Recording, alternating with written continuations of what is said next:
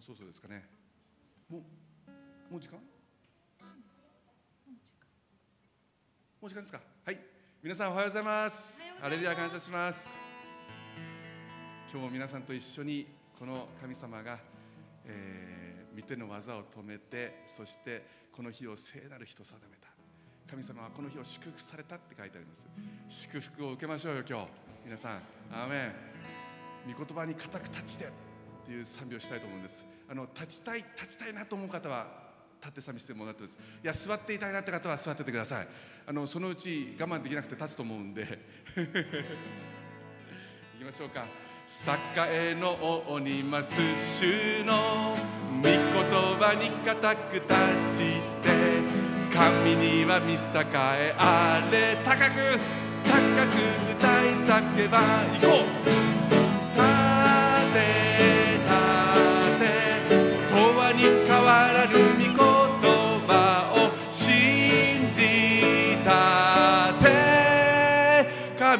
御言葉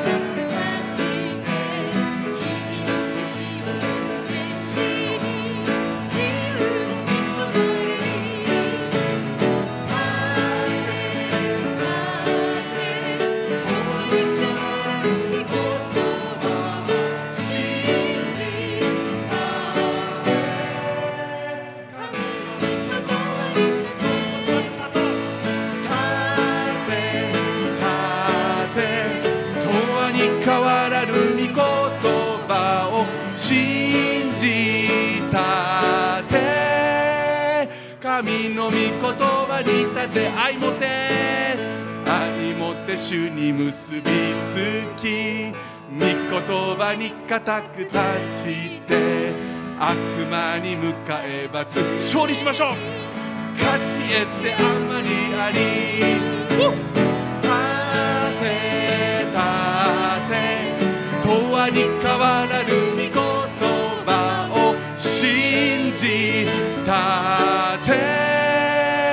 神の御言葉に立てご一緒に立てる御言葉を信じたて神の御言葉に立て。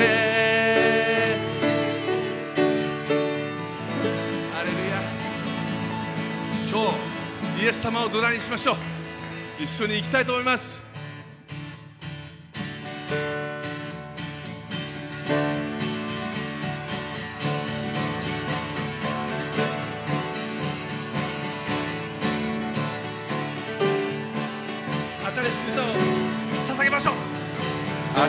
しい歌を主に向かって歌え。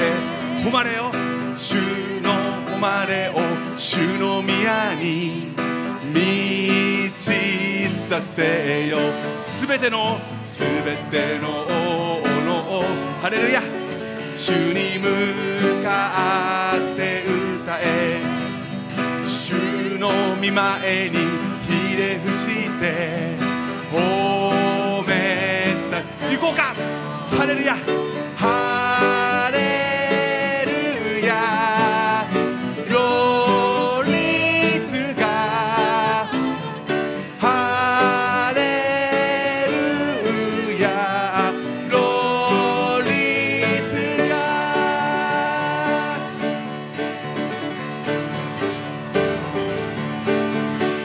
しい歌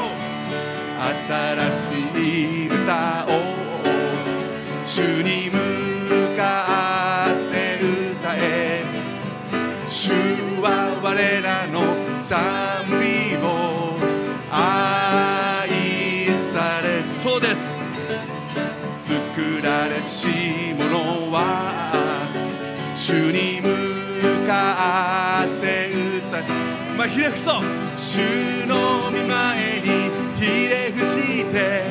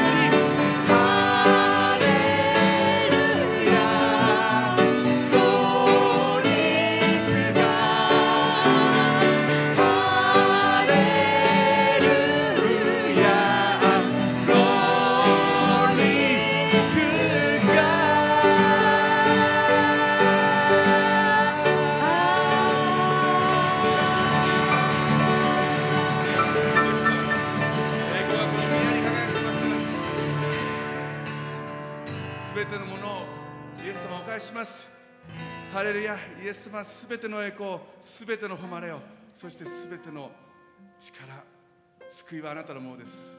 イエス様感謝します。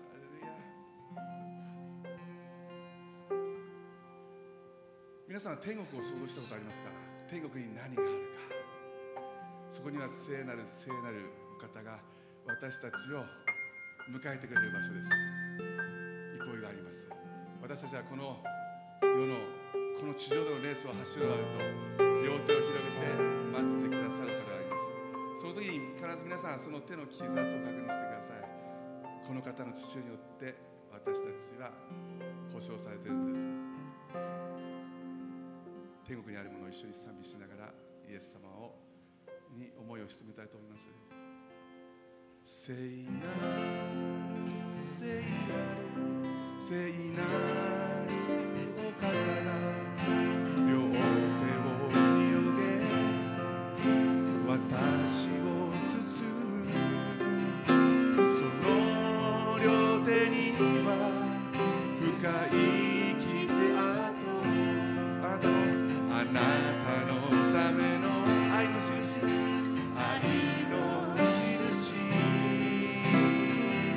favorito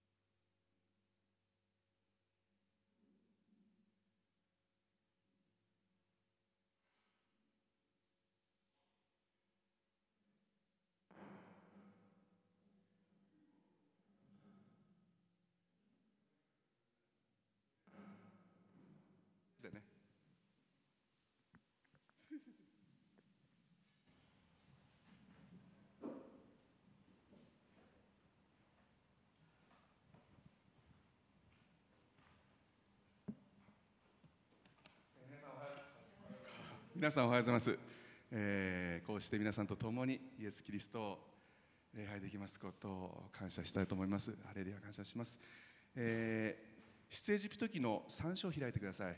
今日は、えー、出エジプト記3章前回に引き続いてここから御言葉の恵みを味わっていきたいと思います。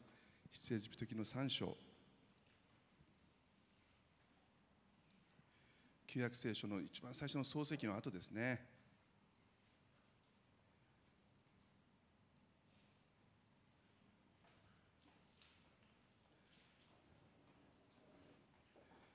3章の1節から5節までをお読みしたいと思います。出エジプト記3章1節から5節までお読みします。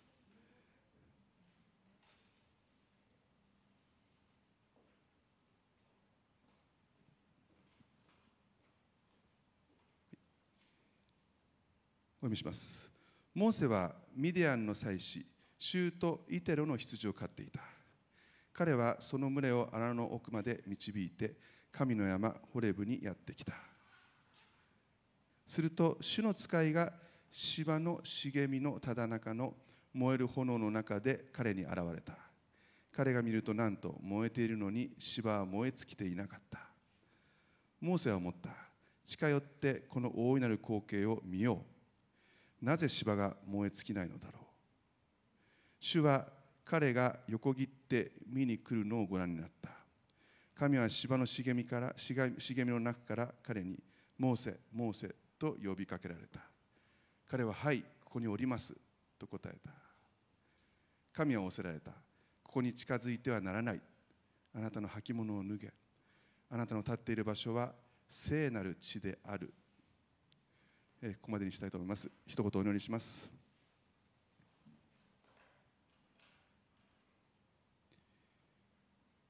天の父様あなたの皆を褒めたたえます。今日もこのようにしてこの暑い天候の中あなたは私たち一人一人を憐れんでくださってこの街道へと導いてくださいました。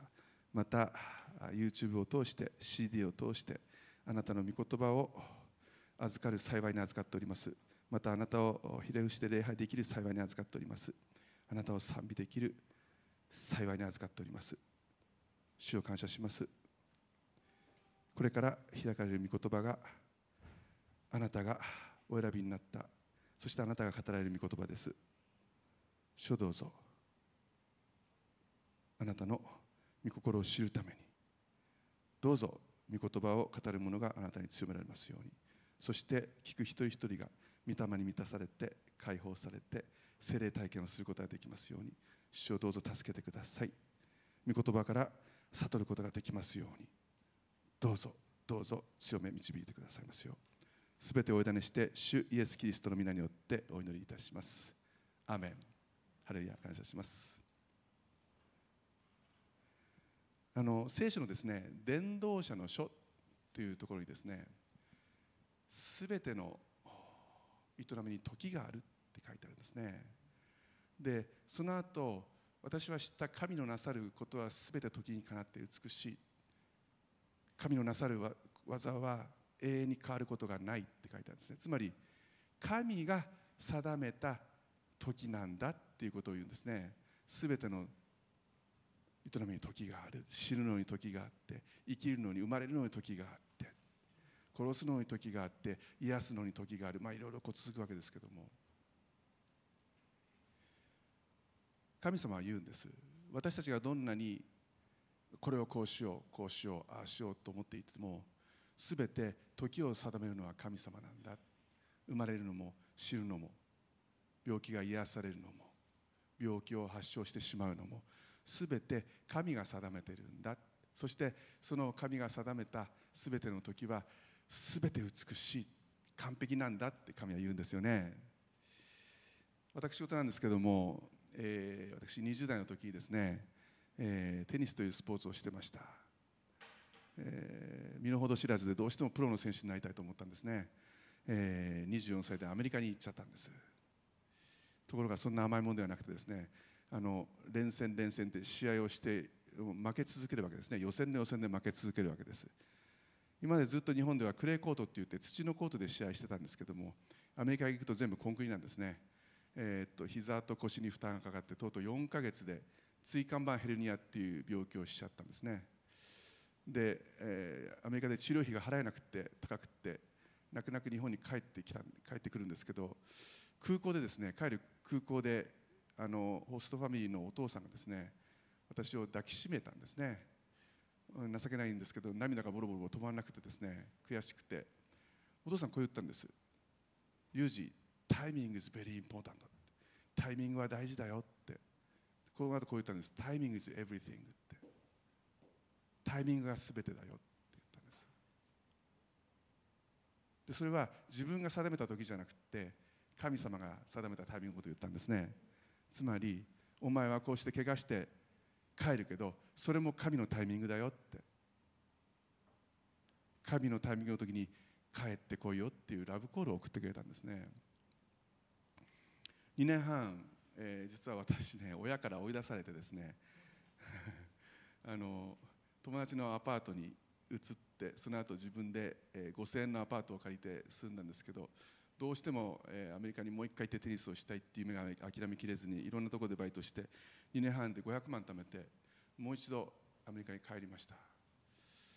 神様の計画だったんでしょうね、えー、それでもどうしてもお金が足んないんで、えー、大学に入って奨学金っていう大学の、えー、サポートを受けながらテニスをしてました。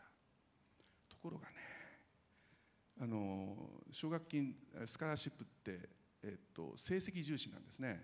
つまりあの成績が ABC でいいってあるんですけど B から1教科でも落ちると奨学金が切られちゃうんですね。私必死に勉強しました。必死になって今まで勉強一度もしたことないかったんですけど勉強必死にしたんですね。で練習時間がどんどん短くなっていくんですけど不思議なことが起きたんです。練習時間が日本よりの3分の1ぐらいになったのにどういうわけかどんどんどんどん上達して勝ち始めたんです。で私分かったんですその時に。まず一つ握ったことはね上達というのは成長というのは充実した生活の中から生まれるということが分かったんです。うん。あ勉強もちゃんとして遊びもちゃんとしてテニスもちゃんとしてバランスが取れるとテニスのバランスも取れてきちゃうんですね。面白いんです。それを一つ学びました。上達とは充実した生活の中から生まれてくる。それともう一つ分かったことがあったんです。日本人教会と出会って神を知ったんです。でね私自分の出どころが分かったんです。つまり自分の歴史が分かったんです。自分がどこから来たか。なんでここまでこういう道をたどってきたかよく分かってきたんです。皆さん歴史を知るってすごく大切なことなんです。ダビデがですねゴリアテと対戦する時ですね王様のサウル王の許可をもらわないとどうしても戦えないんです。私が戦いますってダビデを言ったんです。そしたらねサウル王が「てててお前子供だから無理無理全然無理」って言ったんです。その時にねダビデはこう言ったんです。私は羊飼いをしてますって。そして私は羊飼いをしてお父さんの羊をずっと守ってきました。熊やライオンが出てきた時には私はいつもその自分の技でそのそういう熊や羊を追い払って救い出したんですって。熊や羊からも私を守ってくれた神は必ずあの巨人からも私を守ってくれますって言ったんです。彼皆さん歴史の話をしたんです。今までずっと神が守ってきてくれたでしょって。どんな時でも今指5本あるでしょ足もあるでしょライオンとクマに対してです。そうやって守ってくれた神が将来私も守ってくれますって言ったんです。皆さん歴史を知って自分の過去を知るとですね自分の未来が見えてくるんです。でもそれは正確に知らなくてはいけません。私たちの人生にも時があるんです。皆様の人生今どういうタイミングか皆さん分かりますか？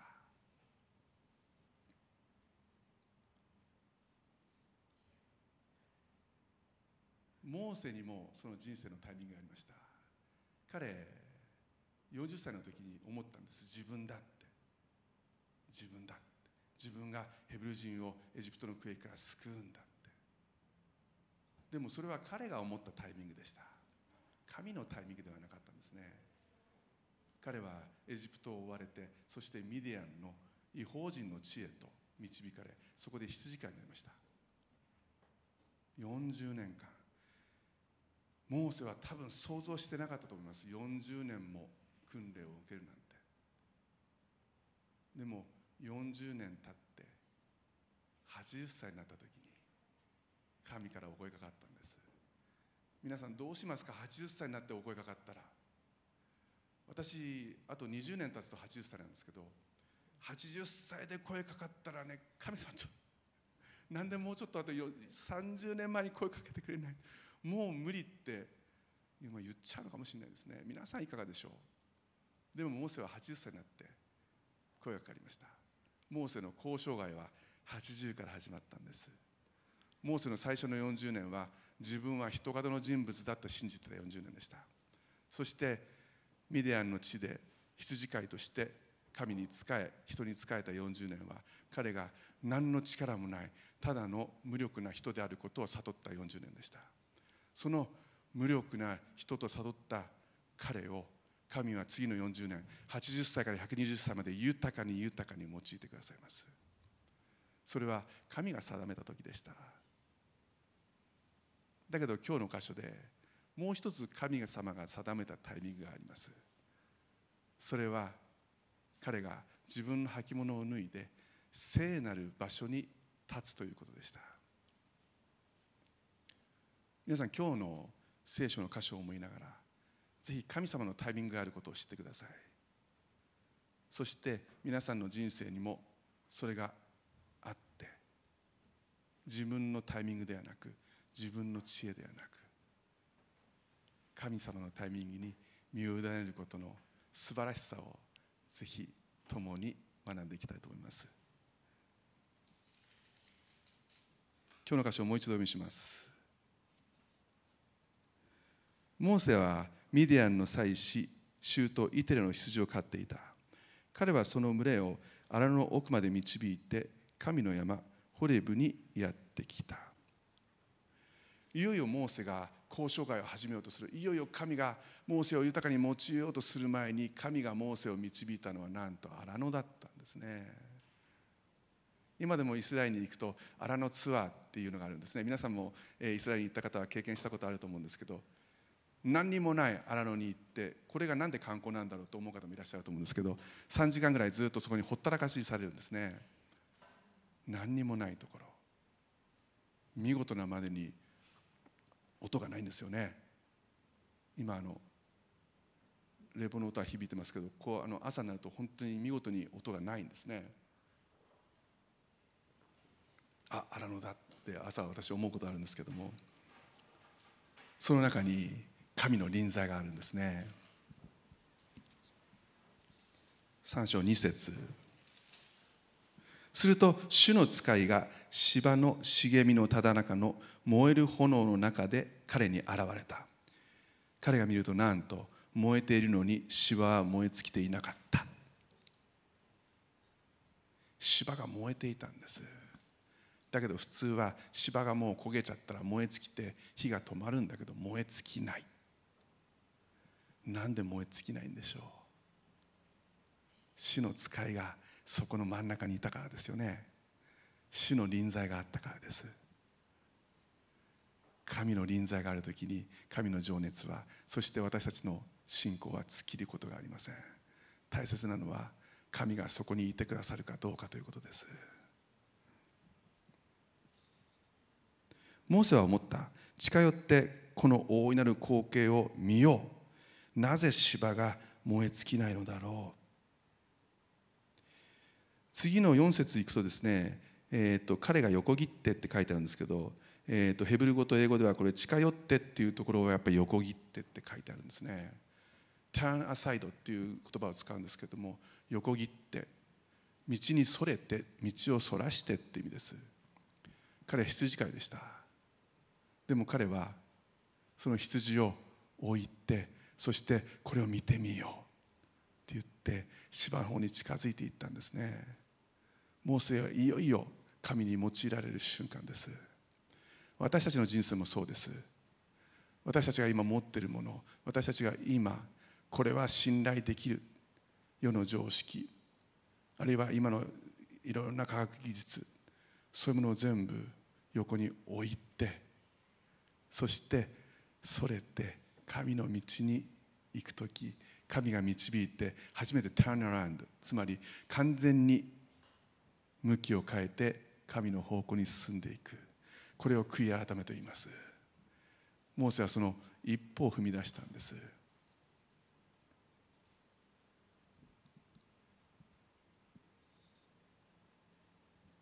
4節。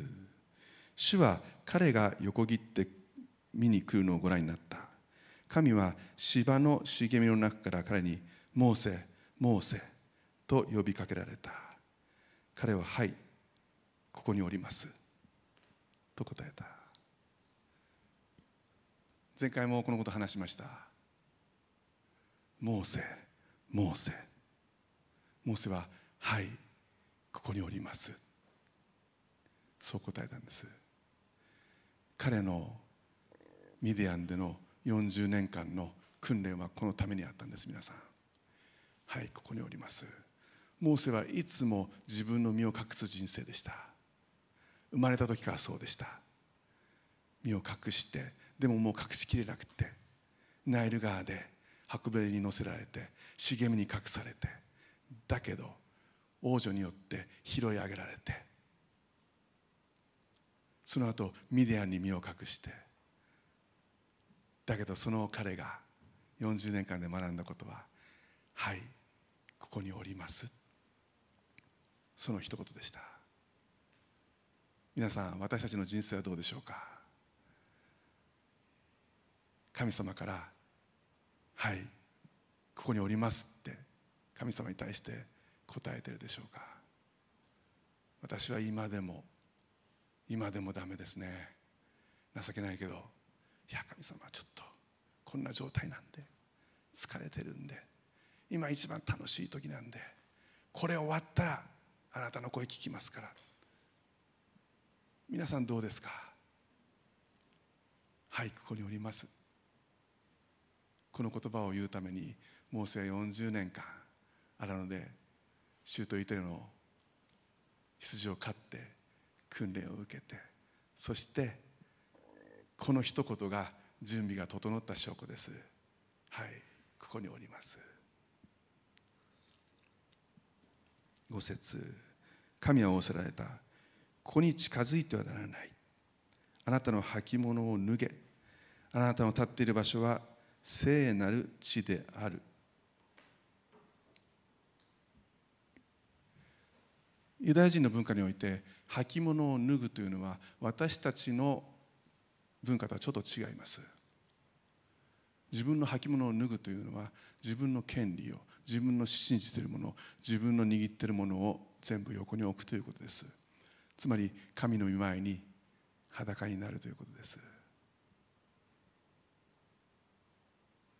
神はモーセに対して神と共にエジプトに行ってそしてヘブルの民を200万人の民を救うためにまず要求したことは自分の靴を脱ぎなさい。つまり今あなたが握って信じているもの全てを手放しなさいということです。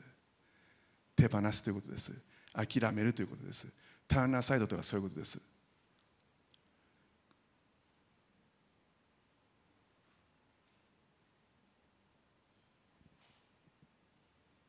さてここまでが前回でした。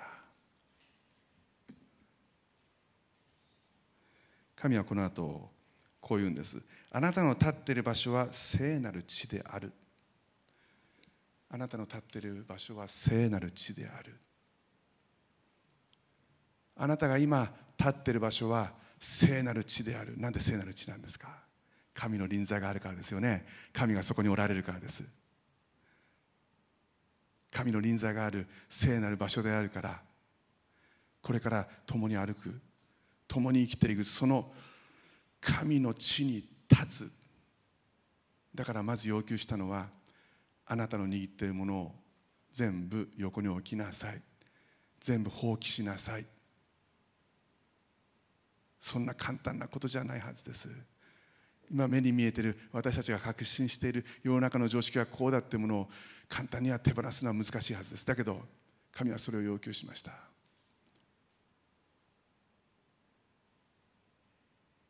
だけど神はその後こう言ったんです。あなたの立っている場所は聖なる地だって言ったんです。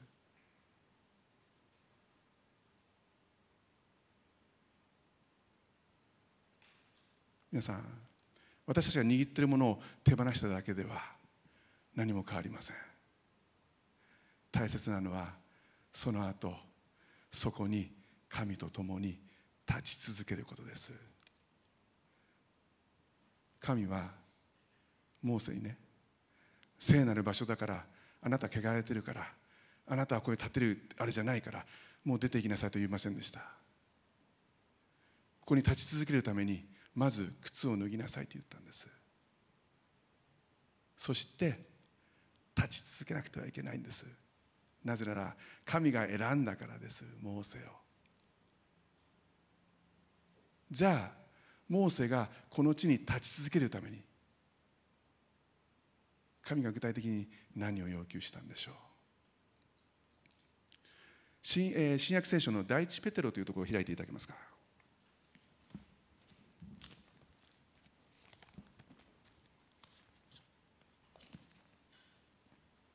ペテロの手紙第一。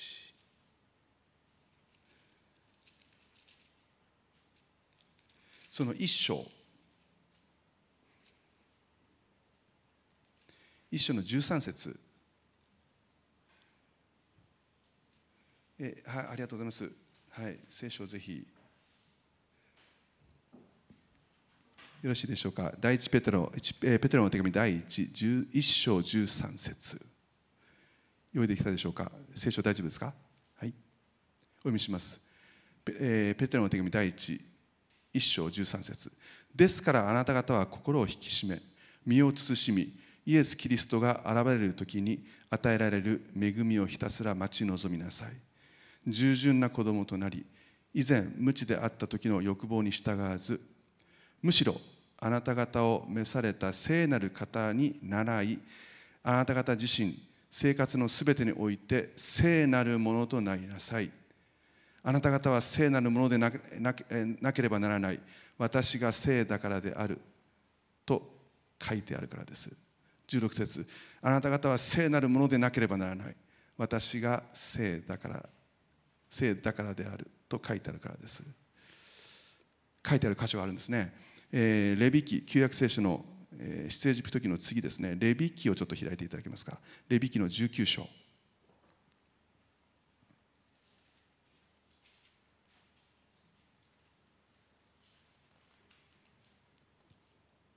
一節。お開きになりましたでしょうか？旧約聖書レビ記19章1節。お読みします。主はモーセにこう告げられた。イスラエルの全会衆に告げよう。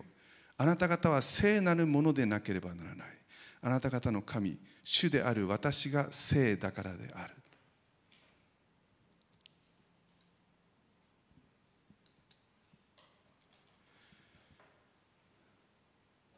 ここは聖なる場所である。ここに立ち続けるために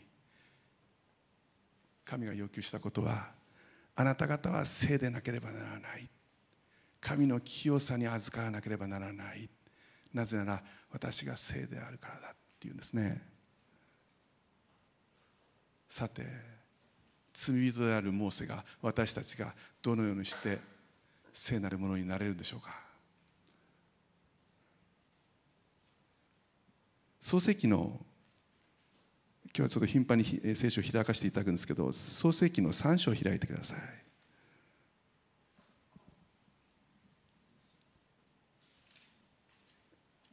創世記の3章。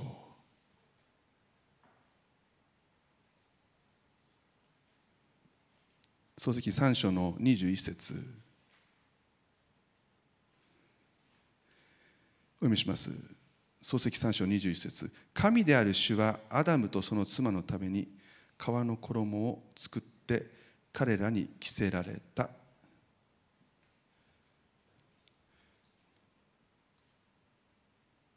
神はすべての環境を整えて6日間で宇宙をこの地をお作りになりました。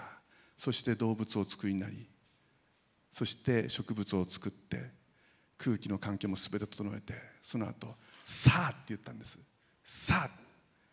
私たちのイメージ通りに私たちの似姿に人を創造しよう。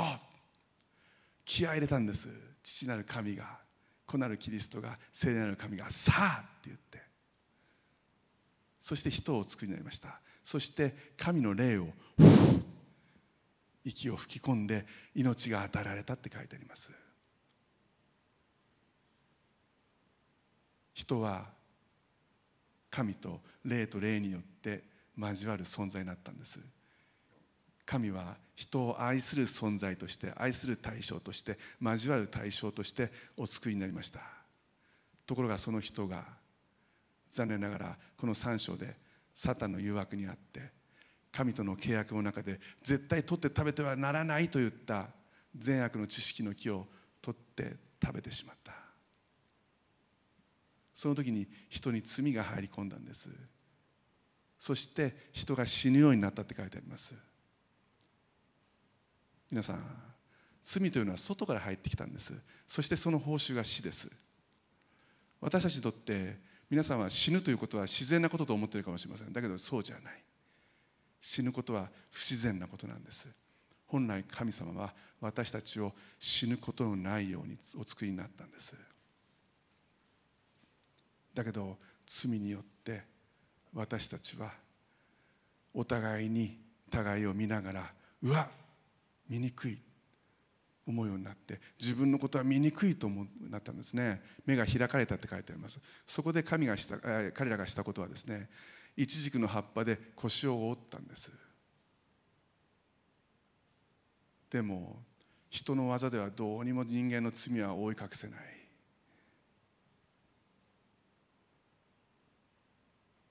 神はその罪の報酬である罰を人間に与えました。皆さん漱石覚えてますか？まず女性に対して生みの苦しみを与える。どんなに一生懸命生みの苦しみを与えられて子供を産んでも女性は男性から支配されるって。これが女性への言葉でした。そして男性は汗水働して働い働かなくてはいけない。働いてもあなたの血は呪われてあざみでもう何にも取れないようになって苦しんで汗水流して生活の糧を得なくてはいけないって書いてあるんです。つまり食べるために働かなくてはいけないってことです。私の人生今そうです。みんな一生懸命食べるために働いてるんです。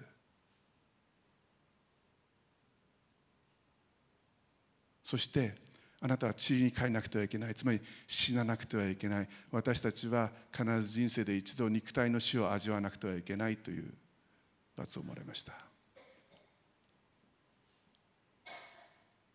人は思ったんです。なんてことしてしまったんだ。なんてことしてしまったんだ。とても自分たちには追い切れないと思ったはずです。しかし神様は人を憐れんでくださったんです。何をしたか。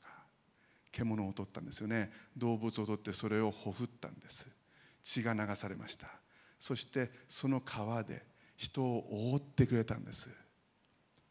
神が皆さん神がアダムと馬に皆さんのサイズに合わせて特注なんです。特注の罪を覆う全身を覆ってくれる怪我を作ってくださったんです。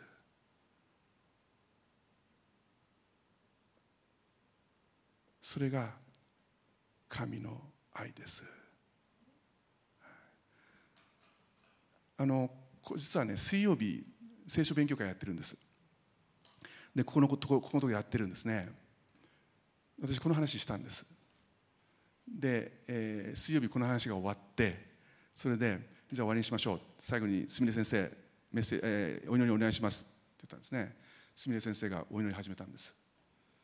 ですみれ先生がね今日この御言葉の中から私たちはあなたが本当に自分の手では自分のその一軸の歯で覆ってもどうにもならない自分の力では何にもできない私たちをイエス様を送ってくださってイエス様を着て着せてくださったって言ったんです。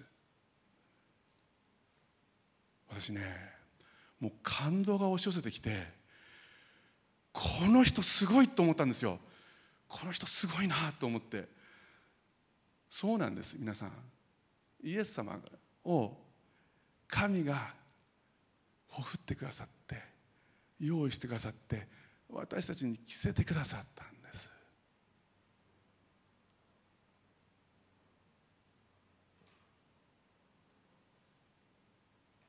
神がねモーセに対してあなたの今履物を脱ぎなさい自分を捨てなさい。そして私が聖であるようにあなた方も聖になりなさいここに立ちなさいここに立ち続けなさい私と共に生きなさいというのは靴を脱ぐだけじゃなくて神が備えた身につけるものを身につけなくちゃいけないんです。エペスビトにも書いてあります。新しい履物を履けって。福音の備えをしなさい。まさにイエス・キリストを着なさいということです。さてイエス・キリストを着るというのはじゃあ具体的にどういうことなんでしょう？イエス・キリストの人生から見ていきたいと思うんです。マタイの福音書を開いていただけますか？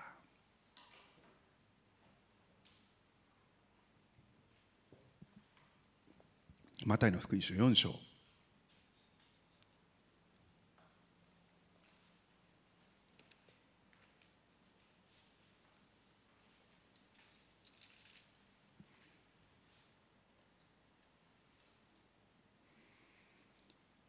イエス様がいよいよ30年大工の息子として訓練を受けそしていよいよ交渉外出ていく時に水のバプテスマを受けてそして4章1節マタイの福音書4章1節それからイエスは悪魔の試みを受けるために御霊に導かれて荒野に登っていかれたって書いてあります。皆さんモーセも交渉外を始める前に荒野に導かれたようにイエス・キリストも同じように荒野に導かれたんです。ここにはイエス・キリストを待ってるやつがいました。皆さんイエス・キリストというのは最後のアダム第二のアダムと言われています。ということは第一のアダムがいるんですよね。漱石で出てきます。この時も彼らを待ち受けてたやつがいます。蛇なんです。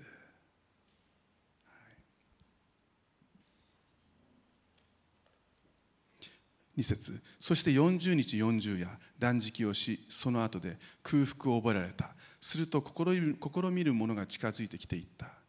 あなたが神の子ならこれらの石がパンになるように命じなさい。イエスは答えられた。人はパンだけで生きるのではなく神の口から出る一つ一つの言葉で生きると書いてある。とあります。イエス様が40日40夜断食をしてもう肉体も疲れて空腹でどうにもならないタイミングをサタンは狙います。私たちの人生でもそうです。私たちが一番弱っている時この時が一番ダメ苦しいという時をサタンはいつも狙ってやってきます。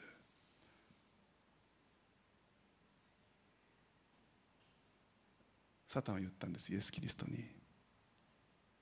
お前が神の子ならって言うんですね。神の子なんです。その前の3章の最後最後3章の17節。神自身がこう言ってるんです。見よ。そして見よ。天から声が上がりこう告げた。これは私の愛する子。私はこれを喜ぶって。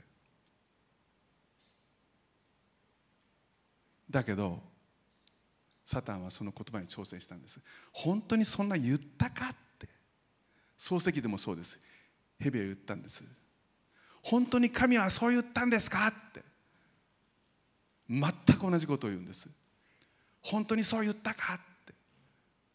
お前が本当に神の子だ神が本当にそう言ったんだったら試してみろよ。力見せろよ。この石をパンに変えてみろよ。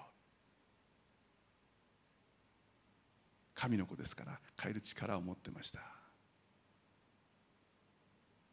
第一のアダムは誘惑を受けてその善悪の知識の実は食べるのに好ましくいかにも賢くしてくれそうな実だったって書いてあるんですね。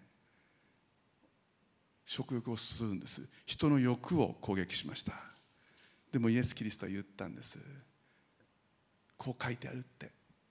人はパンだけで生きるんじゃないって。神の口から出る一つ一つの言葉によって生きるんだって。皆さんこれはね人はパンでもパン食べても生きるけど言葉でも生きるんだよって言ったんじゃないんです。これは神の決意表明なんです。イエス・キリストの決意表明なんです。イエス・キリストが十字架で私は乾くっていう言葉を言った瞬間があります。十字架にかかってそして血みどろになって刺されてもうすぐ死ぬっていう時に彼は言ったんです。完了したって。It is finished. いよいよもうもうすぐ神の御心がなる。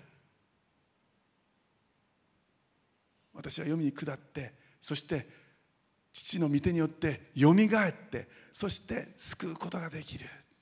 その神の御心が実現することに彼が乾いたんです。でもローマ兵はそれを肉の渇きと思ってついついたブドウ酒を持っていくんですね。でもそうじゃない。神の渇きはそこじゃない。神の渇きは神の上は神の御心を行うこと。つまり御言葉をよってその御心を知ってそれに聞き従って御心が成就することなんです。ヨハネの福音書4章ちょっと開いていただけますか？ヨハネのヨハネの福音書4章。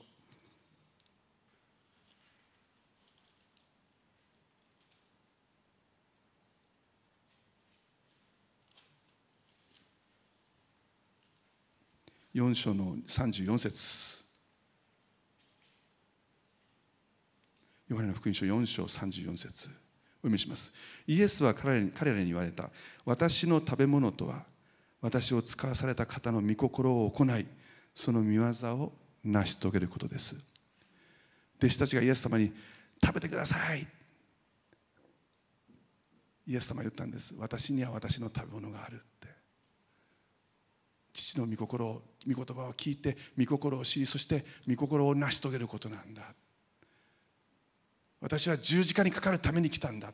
自分の技を見せるために来たんじゃないって言ったんです。サタンよ私は神の御心に従って十字架にかかってそして人々を救いたいんだ。命を与えたいんだ。そのために来てるんだ。その決意表明でした。もう一度マタイの福音書戻ってください。すると5節すると悪魔はイエスを聖なる都へ連れて行き神殿の屋根に橋を立て,、え、立たせてこう言った。あなたが神の子なら下に身を投げなさい。神はあなたのために見つかいたちに命じられる。彼らはその両手にあなたを乗せあなたの足が石に打ち当たらないようにすると書いてあるから。イエスは言われた。あなたの神である主を試みてはならないとも書いてある。サタンは言ったんです。絶対に死なないって。漱石でそうでしたよね。あなたは絶対に死なない。大丈夫だって。ここでも言うんです。聖書にこう書いてあるだろ。うだから試してみろよ。死なないから。サタンはこの時イエス・キリストの命を狙ってました。サタンはこの時聖書の御言葉を用いています。皆さんくれぐれも覚えておいてください。サタンはこのようにして真実を混ぜ物を入れるんです。真実も言うんですけどそこに混ぜ物をするんです。サタンが用いた言葉は詩篇の91編開いてください。詩篇の91編。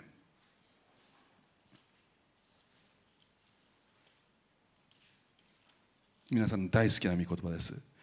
糸高き方の隠れ場に住む者。その人は全能者の陰にあたる。私は主に申し上げよう。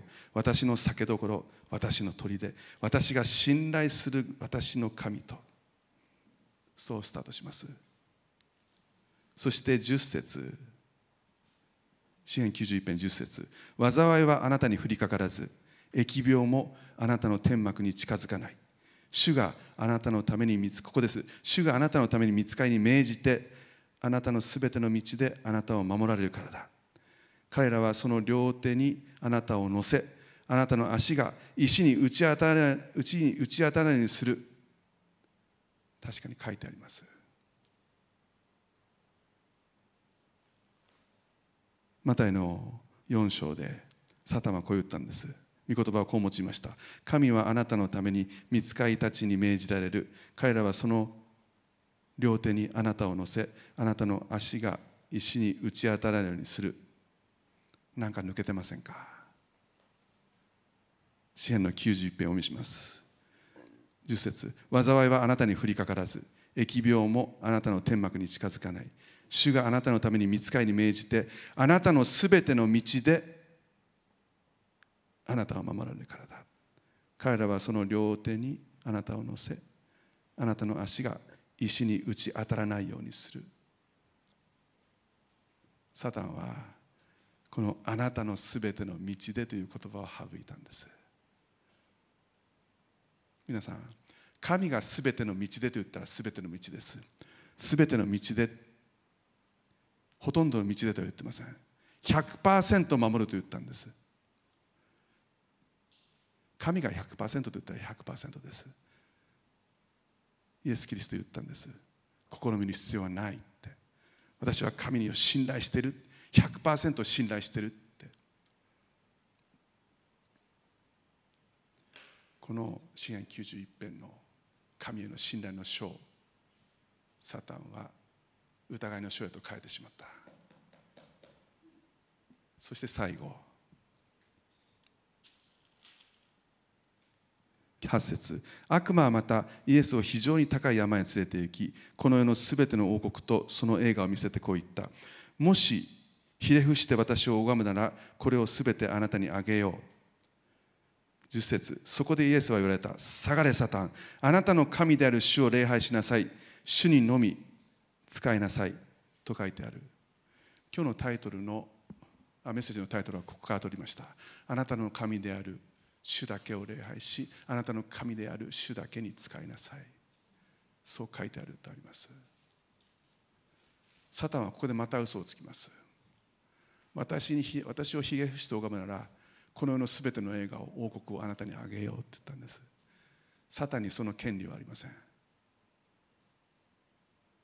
神は私たち人間にこの地を経営することをつまり支配することつまり管理することをお任せになりました。でも所有権は与えてません。サタンはその権利を私たちが奪っただけです。でも所有権はいつでも神にあります。すべてのものは神のものなんです。皆さんすべてのものは神がお作りになったんです。サタンが作ったものは一つもないんです。でも彼は嘘をついた。あなたにあげましょう。あなたは王になるために来たんでしょう。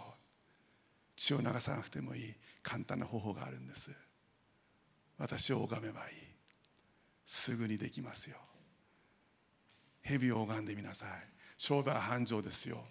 この像を拝んでください。安産ですよ。この神を拝んでください。大学受験間違いないですよ。イエス・キリストは言ったんです。あなたの神である。主だけを礼拝しあなたの神である。主だけに仕えよう。皆さんこれなんです。これなんです。あなたの靴を脱いで自分の権利を全て放棄してそして聖なるところに立ち続けるために神が聖であるようにあなたも聖になりなさいというのはこのことなんです。今日皆さん2つのことを握ってください。1つ目あなたの神である主だけを礼拝するということです。モーセの10回の最初の2つです。私のほかに神があってはならない。偶像を拝んではならない。また作ってもいけない。皆さん大丈夫ですか？私の親戚で私のいとこでですねミッション系の、えー、幼稚園小学校中学校高校と大学まで行った人がいるんですね、えー、この間、まあ、僕よりも年上なんですけど病気なんでお見舞いに行って祈ろうと思ったんですね。そしたら応接前にねイエス・キリストのこんな大きな絵が飾ってあるんです。そしてその隣に仏壇があったんです。人はね思うんです。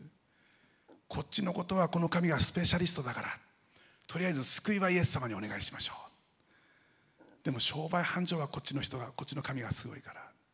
金や安全こっちがすごいから。金分けこっちがいいから。病気を癒すのはこっちが。本当ですか？本気で信じてますか？私たちは大丈夫ですか？今日私たちは本気でこの方を礼拝しに来ましたか皆さん神は命がけですよ。神は命をかけて我々を救ったんです。今日皆さん神はここにご臨在されます。なぜですか？礼拝されたいですか？神が礼拝されたいからここにここにいると思いますか？いやいやいや。神は祝福したいんです。そう書いてあります。第7日目。この日を神は聖なる日として祝福したって書いてあります。皆さん祝福ってどういう意味だか知ってますか？ヘブル語で祝福っていうのは元の機能を取り戻すって言います。あるべき姿に戻すということです。目的をちゃんともう一度戻すということです。私たちがあるべき姿に戻すために今日神はここにおられるんです。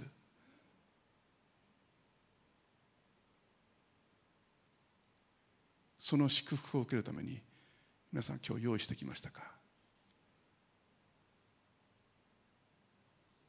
この礼拝のために備えましたか？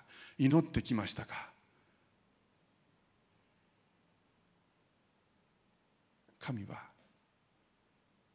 この日のために全てを捨てて私たちを祝福しようとしております。今日私たちはただこの方を礼拝したいんです。二つ目あなたの神である主だけに仕えるということです。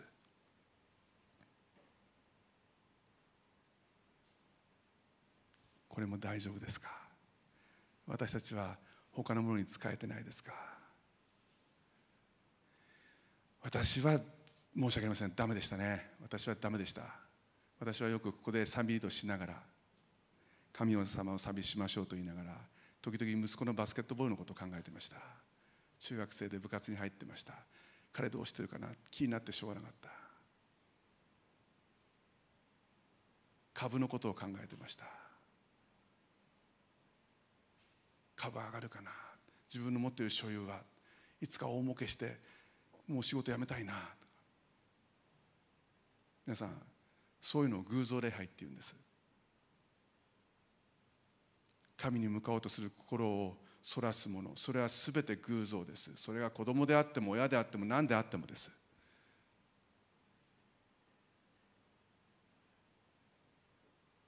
私は神を賛美しながら子供に夢中でした。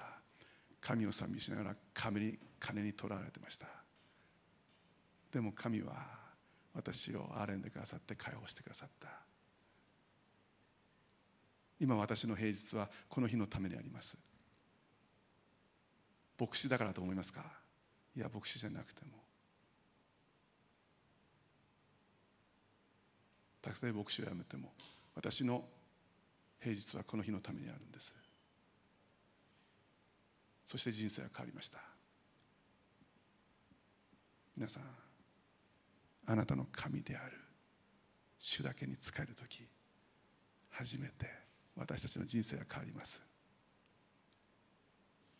今日私たちが神に対してできることは神である主だけを礼拝しそして神である主だけを主だけに仕える。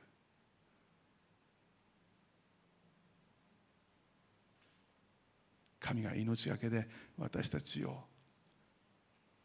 魂を守ってくださったように私たちも命がけで今日礼拝しませんか？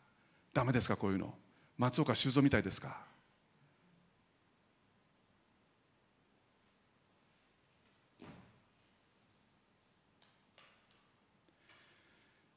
皆さん今日私たちの神を礼拝しましょう。そして神である主だけに仕えていきましょう。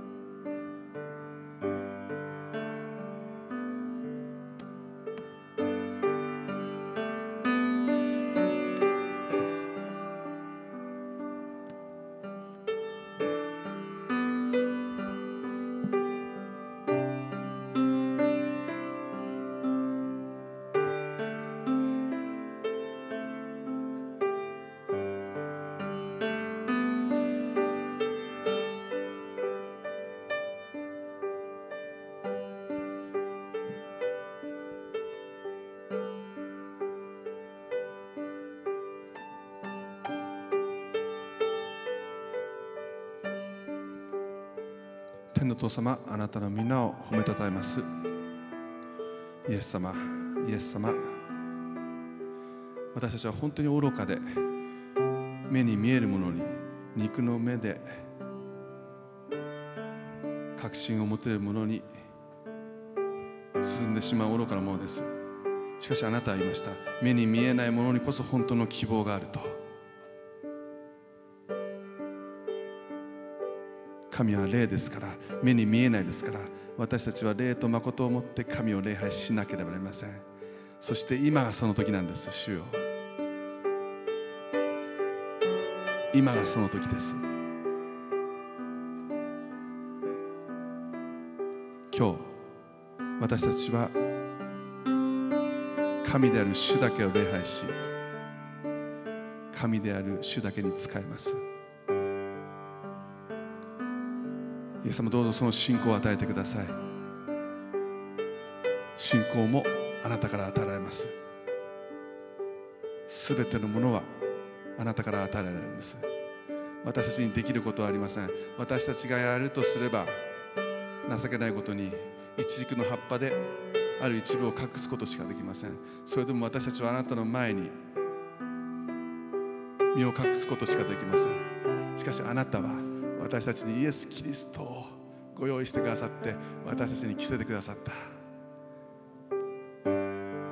もう一度あなたと霊と霊の交わりを持つことができます。すべてのものが祭司となって喜びを持ってあなたの福音を届けることができます。イエス様どうぞ今日この民をあなたの民として送り出す時にはキリストを切ってそしてあなただけに使えるものとして送り出してくださいますように。今日のあなたの知恵に感謝します。あなたの知識に感謝します。あなたの深い憐れに感謝します。この後の献金の時もどうぞ導いてください。感謝して主イエス・キリストの皆によってお祈りいたします。アーメン。ハレルヤ感謝します、えー、献金のご奉仕をお願いしたいと思います、えー、皆さんが喜んで捧げてくださるその捧げ物を主は喜んで豊かに用いてくださいます。どうぞ喜んで捧げていきたいと思います。主を感謝します。主よ感謝します。すべての恵みを心から主よ感謝します。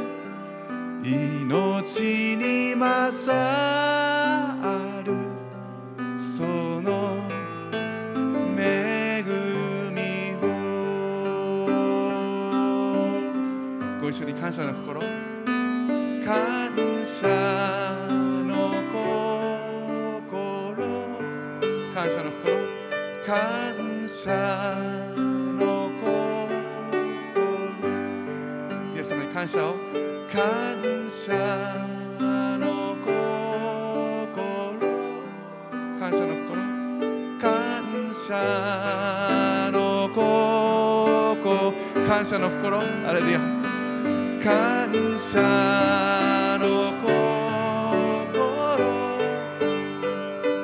感謝の心。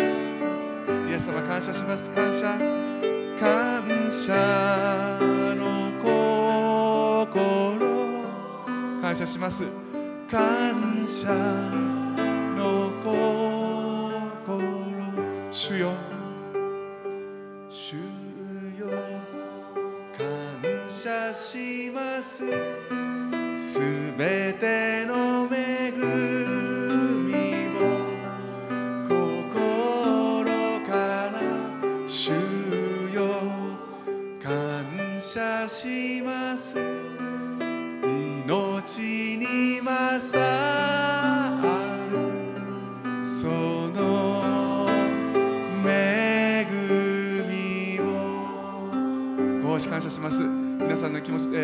せてお祈りします。天のお父様ありがとうございます。あなたに今喜びを持って捧げました。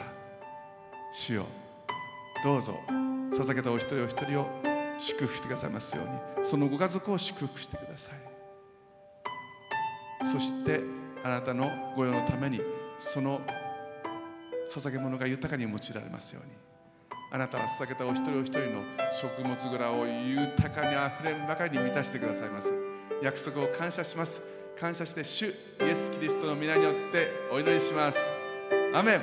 アレルヤ感謝します。ありがとうございました。どうぞお立ちになってください。省営賛美し祝祷します。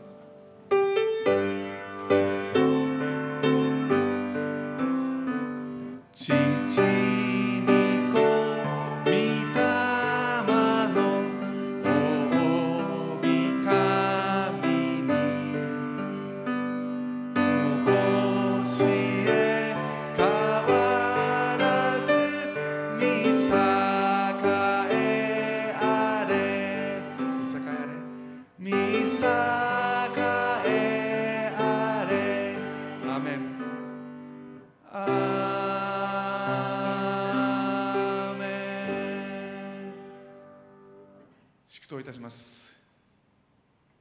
願わくは主イエス・キリストの恵み父なる神の永遠の愛精霊の恩親しき交わりが今日ここに集われました愛する兄弟姉妹とともにそのご家族の皆様とともに今日 YouTube 配信でご覧になっておられる愛する兄弟姉妹また愛する方々とそのご家族の皆様とともに今からのうち常しえまでもありますように約束を握って主イエス・キリストの皆によって祝福を宣言します。アーメン。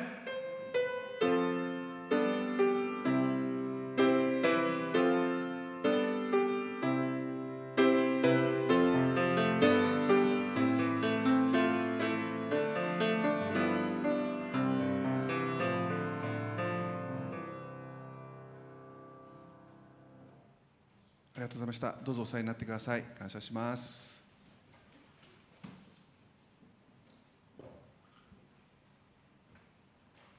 りがとうございました。YouTube をご覧の皆さんありがとうございました、えー戦争もね長丁場になるかもしれないって言ってます。コロナの、えーこのコロナの戦いも長丁場になるのかもしれません。皆さん神の忍耐を握ってそしてご自愛くださいませ、えー YouTube をご覧の皆さんはここで、えーお別れしたいと思います。皆さんの上に豊かな豊かな祝福がありますように。イエス・キリストを握ってイエス・キリストを身につけてまた来週お会いしましょう。ありがとうございました。祝福ありますように。感謝します。ごきげんよう。